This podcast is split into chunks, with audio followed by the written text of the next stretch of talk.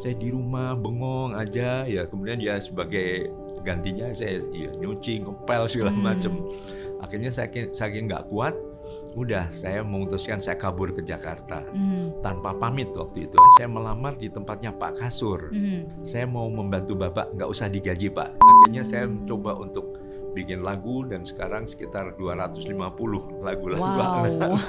dua ratus lima puluh. Yeah. Lalu beliau mengatakan, "Dek," beliau manggil saya adik. "Kalau saya mati," itu kata-kata beliau seperti itu. Hmm. "Adik tolong yang melanjutkan perjuangan saya, melindungi dan mengasuh anak-anak Indonesia."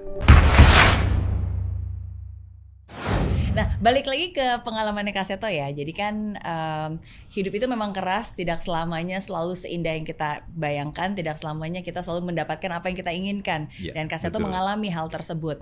Uh, pas lagi S M A pun juga harus belajar sambil uh, bekerja. Ya, dan betul. bahkan sebenarnya begitu lulus S M A, um, hijrah ke Jakarta. Dan hidup lebih keras lagi. Iya, itu saya dulu kabur sebetulnya, uh-huh. karena uh, jadi apa kakak saya udah diterima di Akabri waktu mm. itu masuk angkatan laut. Nah, kami juga ingin ikut uh, apa uh, cita-citanya mau jadi uh, Polri atau uh, T N I. Mm. Waktu itu memang sama-sama Akabri ya, Polri mm. pun juga begitu. Tapi ternyata kami kan pakai kacamata, jadi waktu itu memang tidak okay. tidak bisa. Nah, kemudian cita berikutnya jadi dokter. Mm. Nah, akhirnya saya berdua uh, masuk mendaftar ke Fakultas Kedokteran Airlangga, Universitas Airlangga. Ternyata diumumkan dia yang diterima, saya tidak. Mm. Wah, saya down sekali kan. Kembar kan biasanya harus selalu sama, apa-apa yeah. sama gitu kan. Saya ingat waktu uh, apa sama-sama kelas satu ingin jadi ketua kelas, waktu saya terpilih jadi ketua, ketua kelas, Uh, saudara kembar saya, wah kok saya nggak ketua, akhirnya dia pindah kelas hanya untuk jadi ketua kelas oh. juga. Wow. Nah, waktu kelas dua S M A saya bisa memenangkan sebagai ketua OSIS, dia bingung ya gimana. Saya bilang udah deh kita bersinergi, saya ketua kamu jadi sekretaris OSIS deh. Okay. Akhirnya bisa rukun. Nah, pada waktu S M A eh kelas tiga S M A lulus, dia diterima di Fakultas Kedokteran, saya tidak. Waduh, saya down sekali waktu itu. Kalau sore hari kakak saya pulang dengan seragam Akabrinya, mm-hmm. dia pulang juga dengan jaket uh, apa uh, alma mater mm-hmm. Fakultas Kedokteran. Saya di rumah bengong aja ya, kemudian dia sebagai gantinya saya ya, nyuci, ngepel segala mm-hmm. macam. Akhirnya saking saking nggak kuat, udah saya memutuskan saya kabur ke Jakarta mm-hmm. tanpa pamit waktu itu. Hanya saya bikin tulis uh, surat sekira-kira tiga halaman lah kepada mm-hmm. ibu saya. Pagi-pagi, saya biasanya kalau pagi kan jogging pagi, setengah lima pagi. Nah, saat itu seolah saya jogging, padahal saya diam-diam udah berkemas-kemas dengan berbagai peralatan untuk kabur ke Jakarta. Mm. Gitu. Jadi sudah, akhirnya saya naik kereta api, terus langsung sampai Jakarta. Saya ingat sampai Jakarta itu tanggal dua puluh tujuh Maret tahun tujuh puluh waktu wow, itu. Wow, hafal. Ya, ya, ingat sekali. Apa yang terjadi? Iya. Ya itu, tapi saya pikir Jakarta tuh mudah cari kerjaan. Eh. Ternyata saya masuk keluar kantor, rumah-rumah. Saya bilang saya mau jadi pembantu. Wah, enggak, enggak, enggak semua gitu. Akhirnya ya sudah menggelandang dulu saya sama hmm. beberapa bulan itu. Akhirnya bisa jadi office boy. Kemudian uh, saya apa sampaikan kepada salah satu ibu yang pengurus kantor itu, hmm. uh, apakah ada yang apa butuh pembantu rumah tangga begitu? Kamu hmm. bisa apa? Saya bisa apa saja bu, nyuci, apa ngepel bisa, ngurus anak bisa nggak? Bisa, saya bilang hmm. gitu. Ya udah, akhirnya kebetulan ada putra beliau yang polio, yang yeah. memang harus digendong kemana-mana. Ya sudah, saya mengurus itu juga, tapi wow. tetap juga nyapu, ngepel dan sebagainya. Nah akhirnya saya sampai harus kerjaan. Tidur di bekas kandang ayam ya? Iya, waktu masuk itu memang nggak ada kamar apa bekas kandang ayamnya, ya saya rapikan lah begitu. Mm-hmm. Ya sudah, pokoknya uh, apa uh, nyaman lah, mm. uh, penuh rasa syukur. Itu saya selalu berpikir bahwa apapun juga saya penuh rasa syukur bahwa saya sedang mengumpulkan kekuatan mm. untuk bisa meraih kesuksesan lah, mm. sama seperti saudara kembar saya. Tapi dua kali uh, masuk kedokteran gagal, akhirnya banting setir ke psikologi. Hmm. Nah kebetulan saya bisa salah satu mencari kerjaan, saya melamar di tempatnya Pak Kasur. Hmm. Pak Kasur dan Ibu Kasur, saya ketok pintu, saya bilang, Pak, saya ini calon mahasiswa U I. Namanya juga calon, kapan-kapan maksudnya gitu.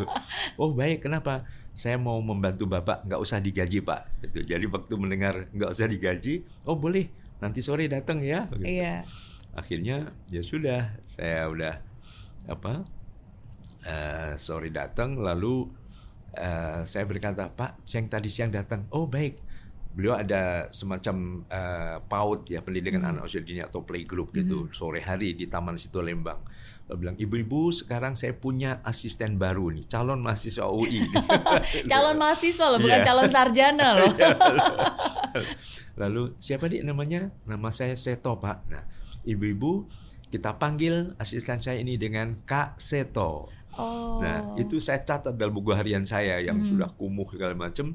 Waktu itu sore hari tepat jam empat, mm-hmm. tanggalnya juga tanggal empat, mm. bulannya bulan empat. Okay. Jadi serba empat itu, empat April, sehingga setiap tanggal empat April selalu saya peringati sebagai hari pengabdian saya di dunia anak-anak. Oh. Gitu. Jadi tahun wow. tujuh puluh berarti uh, lima puluh tahun ini kemarin, yeah. empat April kemarin, tapi pas lagi tsunami, saya hanya sempat tepat tanggal empat itu foto di Taman Situ Lembang. Mm. Itu dari luar karena juga ditutup karena apa kendala covid sembilan belas itu. Betul, gitu. Betul. Wow, berawal hmm. dari uh, sebuah keinginan untuk um, apa ya, berkecimpung di dunia pendidikan anak-anak pada yeah. saat itu ya. Yeah, Oke, okay, dan betul. Keberanian untuk mengetuk pintu dan uh, menawarkan bantuan. Iya, yeah. yeah, dan akhirnya disitulah awal mulanya. Iya. Yeah, hmm, yeah, yeah. yeah. Saya masih ingat banget karena uh, waktu kecil dulu kan Pak Kasur punya acara di T V R I, iya ya kan? Ibu Kasur, A, Ibu, Ibu Kasur, Kasur iya. betul ada acara Taman Ibu Kasur, iya, betul, betul betul. Nah jadi dulu waktu kecil banget itu Mama selalu pernah bilang uh, saya sama adik saya tuh pernah ikut ke acara itu, oh, iya? iya. Tapi aku uh, kan namanya juga masih kecil ya, kayak umur dua tiga tahun mungkin nggak terlalu ingat. Tapi ada satu lagu yang saya selalu ingat, itu lagunya. Uh, Siapa tahu apa rasa gula manis manis manis, manis, manis, manis itu, itu rasanya. Iya. Benar ya? Iya, aku ingat betul. Banget itu lagu yang waktu itu di, di dinyanyiin di situ sih. Iya, iya, itu gitu. Ibu Kasur. Itu ciptaan Pak Kasur tapi selalu dibawakan dalam acaranya Ibu Kasur dengan oh. judul Taman Indria. Taman Indria. Ya. Nah, okay. Di belakang itu yang tukang bawa apa bangku-bangku bawa itu adalah yang namanya Seto. Wow, yeah. Berarti waktu itu sebenarnya ada Kak Seto di situ ya, cuma yeah. masih kecil belum sadar yeah, dan ada Kak Seto di sana. Wow, luar biasa. Hmm. Tapi um, tapi itulah uh, bagaimana Ibu Kasur dan Pak Kasur akhirnya menjadi uh, maha guru buat yeah, betul. Kak Seto ya. Yang menginspirasi. Bahkan saya ingat tanggal dua puluh tiga September waktu mm. itu saya memperbaiki membantu memperbaiki angklung di loteng di rumah beliau. Mm. Waktu itu namanya masih Jalan Kebun Binatang empat nomor dua. Mm. Nah, lalu beliau mengatakan, "Dek," beliau manggil saya Adik. "Kalau saya mati," itu kata-kata beliau seperti itu. Mm. "Adik tolong yang melanjutkan perjuangan saya, melindungi dan mengasuh anak-anak Indonesia." Mm. Nah, itu tertanam sekali, saya tulis juga di buku harian saya. Ya sudah, kalau begitu saya ingin terus mengabdi di dunia anak seperti Pak Kasur dan Ibu Kasur. Hmm. Berapa lama waktu itu di situ sampai akhirnya Kak Seto uh, akhirnya jadi mahasiswa beneran nggak nih? Karena itu calon ya, mahasiswa. Nah, saya setelah uh, saya pernah sedih karena saya gagal lagi di masuk di kedokteran U I kan. Uh-huh.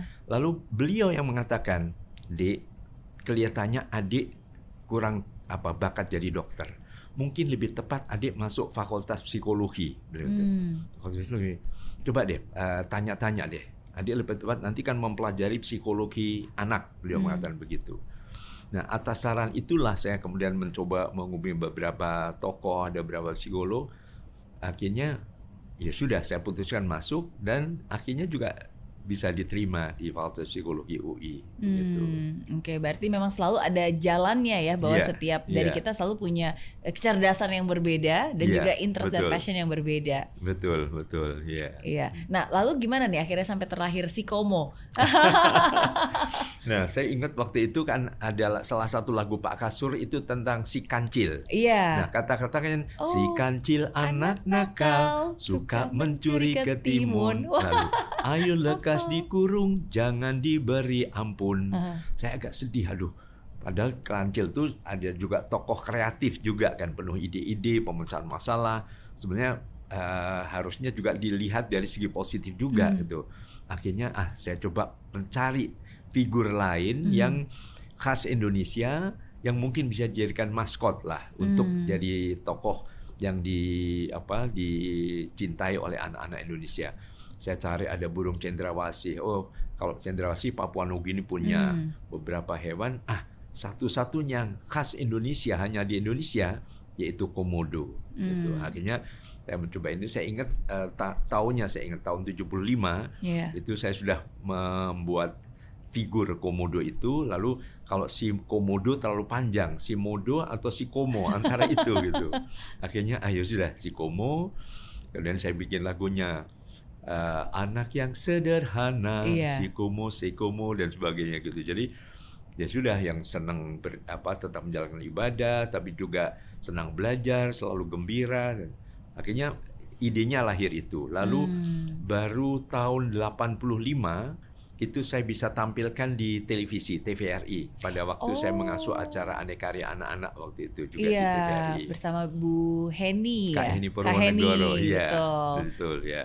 Nah, kemudian tahun sembilan puluh waktu ada stasiun televisi uh, swasta muncul, saya diundang untuk mengisi acara. Hmm. Lalu saya bilang, apa saja boleh. Nah, saya punya figur boneka ini, bagaimana kalau saya tampilkan sebagai cerita boneka. Hmm. Oke, okay, boleh, boleh.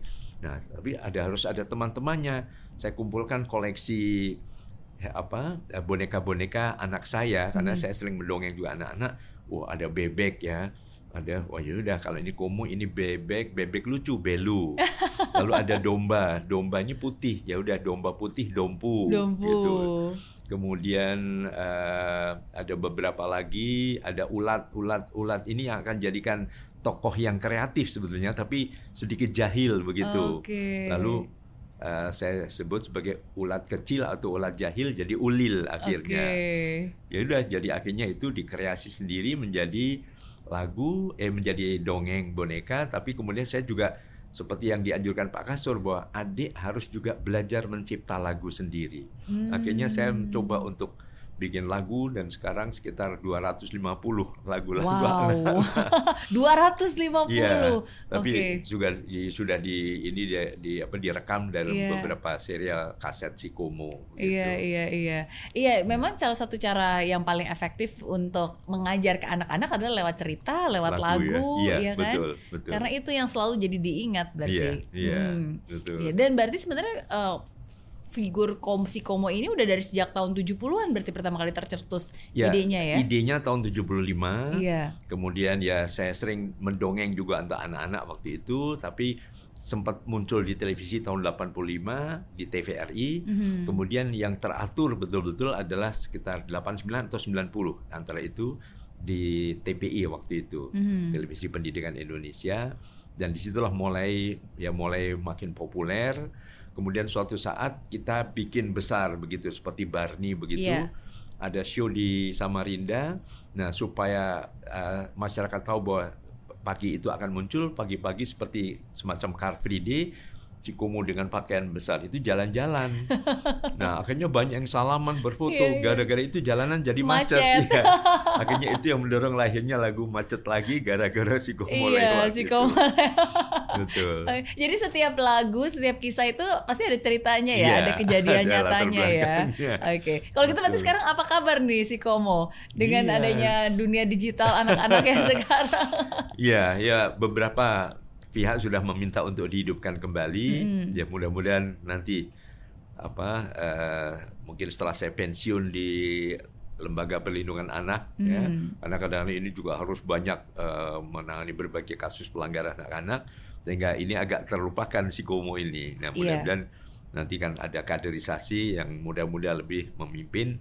Saya mudah-mudahan akan memunculkan kembali Si Komo ini. Amin. Gitu. Berarti usianya lebih tua dari saya nih, tahun tujuh puluhan lahirnya kan. Iya, tapi iya. tetap awet muda, tetap semangat memberikan inspirasi khususnya untuk anak-anak Indonesia ya. Betul. Iya. Betul. Sekarang bukan zamannya mendidik anak dengan kekerasan, hmm. dengan pemaksaan, pokoknya harus begini-begini, hmm. karena itu justru akan menimbulkan perlawanan. Pemahaman disiplin itu jangan dimaknai sebagai nurut sama orang tua. Hmm.